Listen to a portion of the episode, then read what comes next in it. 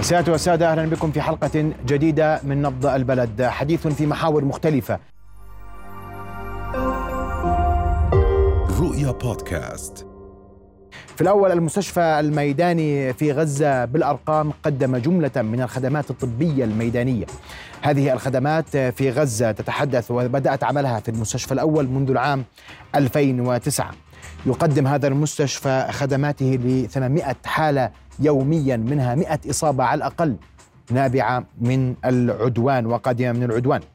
عدد المراجعين للمستشفى الميداني منذ بدء المهمة في 2009 وأتحدث عن الميداني الأول بلغ أكثر من ثلاثة ملايين مراجع وتم إجراء أكثر من 46 ألف عملية جراحية. أما المستشفى الميداني الأردني الثاني الذي نقل أو وجه للعمل في غزة في منطقة خان يونس تحديدا بعد بدء العدوان على قطاع غزة. راجع هذا المستشفى أكثر من عشرة ألاف مراجع ومراجعة وأجرى أكثر من ألفي عملية جراحية منذ بدايته منذ بداية عمله في غزة وشهد 241 إدخالا هذا المستشفى المستشفى الثاني في خان يونس يتكون من أقسام الطوارئ الباطنية العامة العناية الحثيثة ال ICU للرجال والنساء خداج بسعة 41 حاضنة ونعلم تماما مدى الأزمة التي يعانيها القطاع الصحي في قطاع غزة. في موضوع الحاضنات. أيضا هناك قسم النسائية والتوليد هناك مختبر وصيدلية وتصوير أشعة وغرفة تعقيم خاصة. كما يوجد في المستشفى غرفتي عمليات لإجراء عمليات جراحية عاجلة تعنى بالمصابين. في العدوان وكادر المستشفى 145 من أبناء قواتنا المسلحة الجيش العربي. للحديث في هذا الموضوع أرحب بضيوف الكرام دكتور أحمد السراحني عضو مجلس النواب. مساء الخير دكتور أحمد. بك وأيضا أرحب بعضو مجلس الأعيان الدكتور إبراهيم الدكتور دكتور إبراهيم مساء الخير أهلا بك. أبدأ معك دكتور أحمد. واليوم نتحدث عن مستشفيات ميدانية أردنية. الأول المستشفى الأول يعمل في مناطق الشمال في مناطق متأزمة جدا لا يوجد مستشفى عامل. في شمال قطاع غزة باستثناء المستشفى الميداني الأردني واحد المستشفى الثاني بأوامر مباشرة من جلاله الملك وبإشراف مباشر من ولي العهد تم نقله إلى خان يونس للتعاطي مع أزمة العدوان التي تزداد وأزمة الإصابات. تقييمنا لأداء مستشفياتنا تحديدا في إطار ما تعيش غزة من ظروف صحية يعني سيئة للغاية بداية بدي أوجه تحية للشعب الأردني البطل وعلى رأسه جلالة سيد الملك عبد الله الثاني والقوات المسلحة وعلى رأسها الخدمات الطبية اللي بتقوم بالجهد الكبير اليوم في مستشفياتنا الميدانية في قطاع غزة كما تفضلت سواء في الشمال أو سواء في خان يونس. آه، وتحية لأهلنا في غزة وللمقاومة البطلة التي علمت هذا الكيان الصهيوني درس لن ينساه أبدا. بالنسبة لمستشفياتنا الميدانية أخي العزيز اليوم إحنا المستشفى خان يونس عندما تحرك من الأردن تحرك بصورة سريعة وكان واجبه القيام بمساعدة وعلاج المرضى الجراحيين والحالات الحرجة الطارئة. وكان غير مخصص لاستقبال الحالات اللي إحنا بنسميها كولد كيسز أو الحالات الغير طارئة أو الحالات الباردة.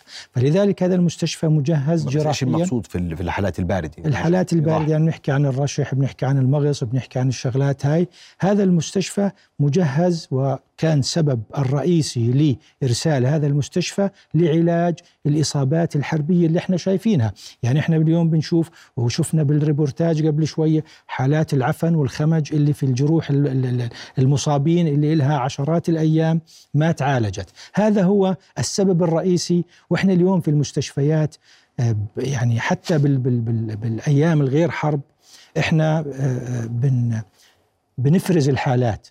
يعني أنا اليوم تجيني حالة حادث سير لا سمح الله أو حالة آه، آه، مغص في البطن لا أنا ببدي حالة السير لأنه هون في خطورة على الحياة. هذا المستشفى الميداني مثل ما تفضلت ومثل ما سمعنا عالج الآلاف عمل آلاف العمليات واستقبل عشرات الآلاف من المرضى ولكن معظمهم هؤلاء مرضى جراحيين معظمهم إصابات حرب سواء إصابات جديدة أو إصابات قديمة. نعرف إحنا كل ما زادت الأيام كل ما زاد الجرح بدون علاج راح يتسبب بعفن ويتسبب بغرغرينه وبشغلات وبإصابات كارثية، فلذلك هذا المستشفى حتى الناس تفهم وتعرف إنه هذا المستشفى الميداني اللي في خان يونس هو مجهز جراحيا ولحالات الحرب والإصابات الناتجة عن الحرب. رغم كل الظروف وهذا مهم جدا دكتور إبراهيم. إحنا بنحكي عن ظرف خاص في قطاع غزة. صحيح. خروج معظم مستشفيات القطاع باستثناء مجمع ناصر الطبي وهذا هذا حقيقة اليوم صحيح. عن العمل وحتى مجمع ناصر لم يعد يستوعب كم الحالات اللي تصله عندنا مستشفيين عندنا مستشفى يعمل في منطقة حرب بالمجمل وعندنا مستشفى خان يونس يعمل في أدق وأصعب الظروف. وإحنا بنتابع مشاهد من المستشفى الذي جهز بتوقيت قياسي لغاية التعامل مع العدوان. تفضل. طيب. مساء الخير لك أول شيء. مساء الخير للجميع. يعني نحن نحكي عن 80 يوم من الحرب المتواصل الآن على غزة. إسرائيل استخدمت كل شيء. استخدمت القوة الدبلوماسية واستخدمت السياسية واستخدمت العسكرية واستخدمت الضغط الصحي واستخدمت التجويع واستخدمت الضغط بالأكل بالوقود في الماء استخدمت كل شيء. إسرائيل آسف. أقول لك حتى المواشي قصفتها حتى الأراضي الزراعية للناس اللي بتوكل منها حرثتها. لم يبقى أي شيء. قصفت مستشفيات قصفت أطباء قصفت امبلانس آه، إسعاف. لم تبقي أي شيء. لذلك أنا أعتقد كان في ضغط هون من الأردن بكل اتجاهات كان في دعم دبلوماسي جلاله الملك. قاده كان في عبارة عن دعم بدي أسميه إنسان جات الملكة. قادته في عندك عبارة عن دعم بدي أسميه ما وراء جلالة الملك ذهب وزير الخارجية وقدم الرواية الأردنية الحقيقية وقدم الرواية أهل غزة الداخليين. هناك كان في في البدايه أنك متذكر إسرائيل كانت تقول هؤلاء مثل اللي هم عبارة عن داعش. يجب إن كل العالم يروح عليهم لأنه هذول زي داعش. لا الرواية الأردنية كانت أطلقت الرواية الحقيقية على الناس أن هناك شعب مظلوم. أن هناك شعب موجود في الأرض محتل أن هناك أن هناك يعني قوة احتلال تضغط على هذا الشعب. مثل أي شعب مثل أي شعب. عندما يحتل يجب ان يقاوم. لذلك الرواية كانت رواية كاملة متكاملة. ومن ثم ذهبنا إلى موضوع الإنزالات. ذهبنا إحنا ست سبع أعتقد الخامس إنزال. أعتقد الكل ذهب فيه. وأعتقد حتى رؤيا ذهبت فيه والقنوات الأخرى ذهبت فيه. آه، حتى الأميرة ذهبت فيه. ابنة الملك ذهبت كمان فيه. لذلك أعتقد الكل ذهب في هذا. ومن ثم ذهبنا إلى ما يسمى بالمستشفيات الميدانية. عندنا مستشفى ميداني موجود في شمال غزة وكان لي الشرف أنا بحالي أنا خدمت فيه حوالي ثلاث أشهر ونصف 100 يوم أنا خدمت في المستشفى الميداني في شمال غزة. وكنا نعمل كل شيء. كان عندنا عيادات كنا نشوف حوالي 400 حالة باليوم. عيادات مختلفة كل التخصصات جراحة دماغ جراحة عمود فقري آه، عبارة عن تجميل. وراحوا سينيورز مش راحوا يعني اطباء صغار. في البدايات رحنا كل الأخصائيين المستشارين راحوا في البداية. ومن ثم صار في عندك أخصائيين موجودين وكل العمليات كانت تقام. وبالعكس إذا كان في عملية كانت معقدة في هذاك المستشفى أنا أنا كنت موجود كنت أكتب لها تحويل. أنا كنت أبعث تحويل الخدمات الطبية ويجي لها آه، من عن طريق بسم السفارة. عبارة عن ترتيب ومن ثم يتم نقل الحالة على حساب الأردن لكي تتعالج هنا. وبعد ما تتعالج تعود هناك إذا في حالة معقدة إذا في حالة بدها مثلا أجهزة مختلفة. لذلك هذا الدور قام فيه. ومن ثم مع كل الضغط الموجود المستشفى الوحيد اللي فكرة أستاذ محمد إحنا بنسمع مثلا في, في, في بعض المستشفيات مسمية على أسماء عبارة عن دول. ولكن الأردن الوحيد اللي كادر الموجود داخل المستشفى هم أردنيون. كل المستشفيات الباقي كادرهم غزيون غزيون مستشفى فلان مستشفى الدولة الفلانية هؤلاء كلياتهم أستاذ محمد هم غزيون أطباء وممرضون غزيون. هون مستشفى الأردني لا إحنا كنا نروح أنا رحت معنا شاحناتنا مع ست شاحنات أنا متذكرهن. ورحنا في باصين إحنا حوالي يمكن هذا المستشفى الميداني الأول. المستشفى الأول. أنا بقول لك على التجربة. ومن ثم ذهبنا إلى غزة وكان في استقبال محترم من الناس وكنا بالعكس نساعدهم وكنا نطلع معهم وكان في بحر وكنا علاقتنا معهم إيجابية والناس كانوا محترمين كثير ومقدرين المكان بيجوا بالليل بيجوا بالنهار بيجوا العصر في كل أوقات كان يجوا كنا نستقبلهم ونحترمهم وبالعكس كانوا يجيبون أنا لما روحت لغزه الآن في عندي هدية كم من هدية من بعض المرضى سويتهم عمليات لا زالت موجودة عندي حوالي من أكثر من عشر سنوات. لذلك هناك الناس بسيطين أستاذ محمد هم بحاجة لدعم لدعم صحي لدعم إنساني لدعم لوجستي. ومن ثم أتى المستشفى بعد الحرب اللي قامت ومع ذلك لم يتم سحب المستشفى. في قمة الضرب وفي قمة الضغط الموجود لم يتم سحب المستشفى. رغم الضغوط على الأردن رغم الضغوط على الأردن. وإنك بتذكر موقفنا كان متقدم على الجميع سياسيا وكنا نحكي بنفس عالي جدا. كل الناس بتفرج وبقول لك ليش الاردن رافعة هالقد؟ بالعكس كان هذا الموقف يتماهى مع قناعات الأردن ومع قناعات الدولة ومع قناعات رأس الدولة جلالة الملك ومع قناعات الناس.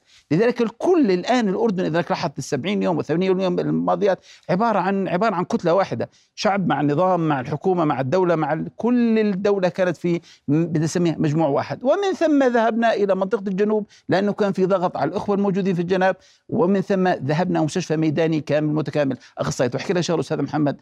والله وأنا صادق. إنه الأخصائيين في الخدمات الطبية أنا في دي عباره عن زملاء بعرفهم رنوا علي مشان أتواصل عند مدير الخدمات وأزكيهم مشان أروح على غزة لأنه ما لهم دور. في أخذوا ناس وبقول لك أنا حاب أروح أنا حاب أروح على غزة خليني أروح على غزة. لذلك أنا أعتقد الكل متعاطف الاطباء الخدمات متعاطفين الممرضات متعاطفين إحنا كنا متعاطفين. أعتقد الرواية واضحة الرواية الأردنية رواية عبارة عن غزة واضحة. يا أخوان خلونا أرجوكم أرجوكم هذا رسالة للجميع. خلونا إحنا في الاردن بالأردن هون ندعم غزة. أرجوكم ساعدونا يعني أنا أعتقد هاي رسالة للجميع. أرجوكم بدنا ما في. يعني ما في داعي لإنه واحد برمي له كلمة واحد بيسوي له فيديو صغير واحد بشكك من هون واحد برمي له شغلة. أرجوكم ساعدونا يا إخوان. أنا هاي رسالة للجميع. مش أنتم بتحبوا غزة؟ وحابين غزة تظلها موجودة وحابين الإخوة الفلسطينيين يظلوا موجودين في أرضهم. ساعدونا يا إخوان كالاردن هون إن نقدم أفضل شيء عندنا لا تشككوا في أي رواية لا تشككوا الأردن موقفه واضح. هذا بكل مكان وأنا بديش أدافع لأنه أردني ولا أنت ولا أستاذ ولا واحد فينا. نحن نقدم هذا الشيء بطيب خاطر. ومن نية أحكي لك شغلة في أطباء هذيك مره حكوا معي أطباء مدنيين.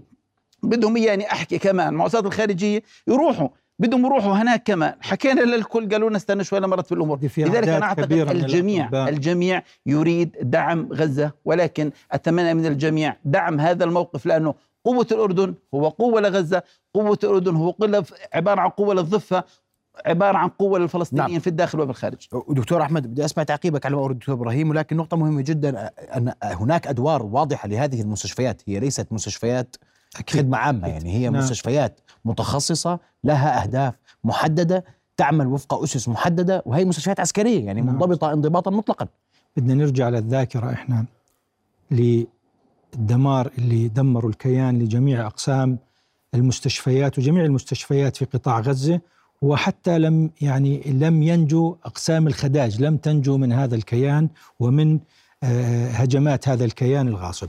لذلك كان آه، يعني استعداد آه، الأردن واستعداد المستشفيات آه، الميدانية من ضمن هذه ال- الخدمات والمساعدة اللي يجب اليوم علينا كنا نوصلها لغزة. وأحد الأقسام اللي مهم جدا في المستشفى الميداني خان يونس اللي تم إرساله على الوجه السريع هو قسم الخداج. شفنا كلنا كيف الأطفال الخدج يعني معظمهم معظمهم آه، استشهدوا من آه، هذا الكيان ومن ضربات الكيان ومن هجمات الكيان حتى لم ينجو آه، الأطفال ولا الخدج من هذا ال- ال- الهجوم الغاصب من هذا الكيان الغاصب. فلذلك كان كذلك أحد الأسباب وأحد الأقسام المهمة التي أرسلت مع هذا المستشفى هي الخداج. فلذلك إحنا بنأكد أنه مستشفى خان يونس اثنين اللي اليوم في قطاع غزة الميداني هو للحالات الجراحية أنا بدي توضح هاي. النقطه دكتور إبراهيم اسمح لي دكتور آه، أحمد. أنا بدي توضح هاي النقطة تحديدا إنه هناك لدى البعض جهل. أكيد. أنا وعدم علم. تكلمت في البداية. وعدم وعي وعدم إدراك. ومش فاهم شو معنى مستشفى ميداني. ومش قادر يستوعب شو معنى مستشفى ميداني. اليوم بحالة حرب أستاذ مم. محمد. إحنا اليوم بنعالج الإصابات الحربية. في بعض المستشفيات في قطاع غزة اللي موجودة وفي أحد المستشفيات القريب على مستشفى الميداني الأردني خان يونس. إحنا بعثنا المستشفى أو تم إرسال هذا المستشفى بتوجيهات ملكية. وبجهود من الخدمات الطبية الملكية لمساعدة المصابين لسد ال- ال- النقص في أقسام الخداج اللي دمرها دمرها الكيان الصهيوني. فلذلك إحنا اليوم لما نتكلم عن مستشفى خان يونس اثنين نتكلم عن حالات حرب عن حالات جراحية عن إصابات حربية وعن خداج اللي اليوم معظم مستشفيات قطاع غزة خارجة عن الخدمة وحتى أقسام الخداج. فلذلك بنأكد أنه هذا المستشفى أرسل لعلاج الحالات الجراحية والحالات الحرجة وحالات الإصابات التي نتجت عن الدمار اللي يعني مش كل واحد راسه بوجعه ولا بطنه مبوس وجاي على باله يطلع يشكك في هذا المستشفى ويقول المستشفى شغال مش أبداً. مش هذا اللي بيحدد المستشفى يستقبل. عشرات الآلاف من الحالات نعم. عندنا الصور وعندنا الفيديوهات إحنا. كلجنة صحية في مجلس النواب متابعين مع آه، الدكتور يوسف زريقات عطوفة مدير الخدمات الطبية يوم بيوم وأنا عندي على التليفون الواتسابات والصور والفيديوهات اللي ترسل لنا يوميا حتى إحنا مش بنشكك لا سمح الله لكن إحنا حتى نعرف شو اللي قاعد بصير ونعرف شو شو مستشفياتنا بتقدم. إحنا على ثقة عالية من قواتنا المسلحة وعلى ثقة عالية من خدماتنا الطبية وعلى ثقة عالية من أطبائنا وكوادرنا الصحية اللي في مست... اللي اليوم في قطاع غزة تحت القصف تحت الجوع تحت العطش. والمواد التي أرسلت مع هذه المستشفيات مواد متخصصة بحالات خاصة. يعني اليوم إذا إذا مريض راح على مستشفى خان يونس ما لقاش دواء للمغص ما يحكي لنا والله ما في أدوية في المستشفى الميداني. هذا المستشفى مخصص لعلاج حالات والاصابات الحرب وللخداج وللولادة. فاليوم اللي راسه بوجعه واللي عنده رشح مش راح يلاقي العلاج مش لأنه تقصير هذا مش تقصير. هذا المستشفى مخصص اختصاص. مخصص ومختص رغم إنه- بالحالات الطارئة اسمح لي والحالات دكتور. الحربية. رغم إنه إحنا سمعنا شهود عيان من داخل المستشفى. صحيح صحيح. هذا موجود. اليوم عشان نكون دقيقين جدا. ويتحدث بوضوح إنه حتى المستشفى ما بيطلب منهم أي تحويل. صحيح. ولا يطلب منهم أي شيء. وإذا حالة في دواء بيعطوه إياه من غير ما يسألوا ليش. نعم. وهذا ليش كلام رايحين أستاذ هذا؟ كلام هذا كلام لا. نقدم الخدمة. هذا هذا كلام ليفند كل من يدعي. غير. ذلك. هذا كلام. واضح. إحنا دكتور. دعم لجهود شعبنا ومقاومتنا الباسلة، إحنا هذا اليوم أقل شيء بنقدمه لهذا الشعب الجبار للمقاومة البطلة. يعني إحنا شايفين مثل ما تفضل زميلي الدكتور إبراهيم الموقف الأردني البطل وموقف جلالة الملك وسمو ولي العهد وجلالة الملكة وجميع القيادات في الأردن وجميع الفئات سواء الشعبية أو الاجتماعيه أو الحكوميه، جميع الفئات السياسية اليوم واقفة على بموقف صلب، موقف شجاع مع أهلنا في في فلسطين، هذه قضيتنا، هذه ليست قضية فلسطين لوحدها، هذه قضية الأمة العربية والأمة الإسلامية. مع أنه إحنا شايفين التخاذل والتراجع من الشعوب الأخرى سواء الشعوب الإسلامية أو العربية، فقط اليوم الاردن اللي واقف مع الشعب الفلسطيني، فقط اليوم الاردن اللي داعم المقاومة بجميع ال ال ال ال ال و- و- وأيضا هذا المستشفى كان كسرا لحصار أكيد على أكيد. كسرنا الحصار عدة. مرات سواء بإنزالات وإحنا تم إرسال مستشفى ميداني لنابلس حتى إذا تمكن آه، أهلنا في القطاع وإذا إذا ما فتحت ال- ال- ال- الحدود بين القطاع والضفة لاستقبال المرضى، يعني ليس فقط في غزة، إحنا اليوم جاهزين نستقبل العديد.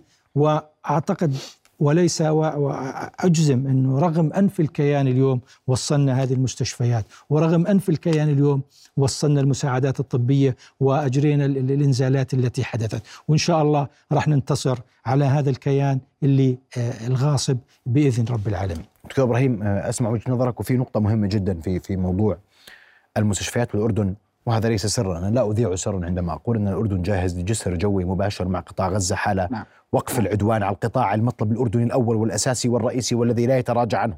المطلب الأردني الواضح سياسيا دبلوماسيا على كافة الصعد وقف إطلاق النار في قطاع غزة دون شرط. أوقفوا إطلاق النار نتمكن من الحديث عما هو قادم ايا كان شكله. هذا جانب وهناك تجهيزات واضحة لدى آه، آه، كل المستويات لإرسال خط إمداد طبي مباشر لقطاع غزة وهذا معلن على لسان وزير الخارجية. يعني أستاذ محمد هناك في غزة لا يوجد معبر بري كان بشكل عام إلا عبارة عن رفح وكانت الشاحنات توضع هناك وتتكدس هناك مئات الشاحنات ومئات الأطنان شيء خرب وشيء راح وإلى آخره.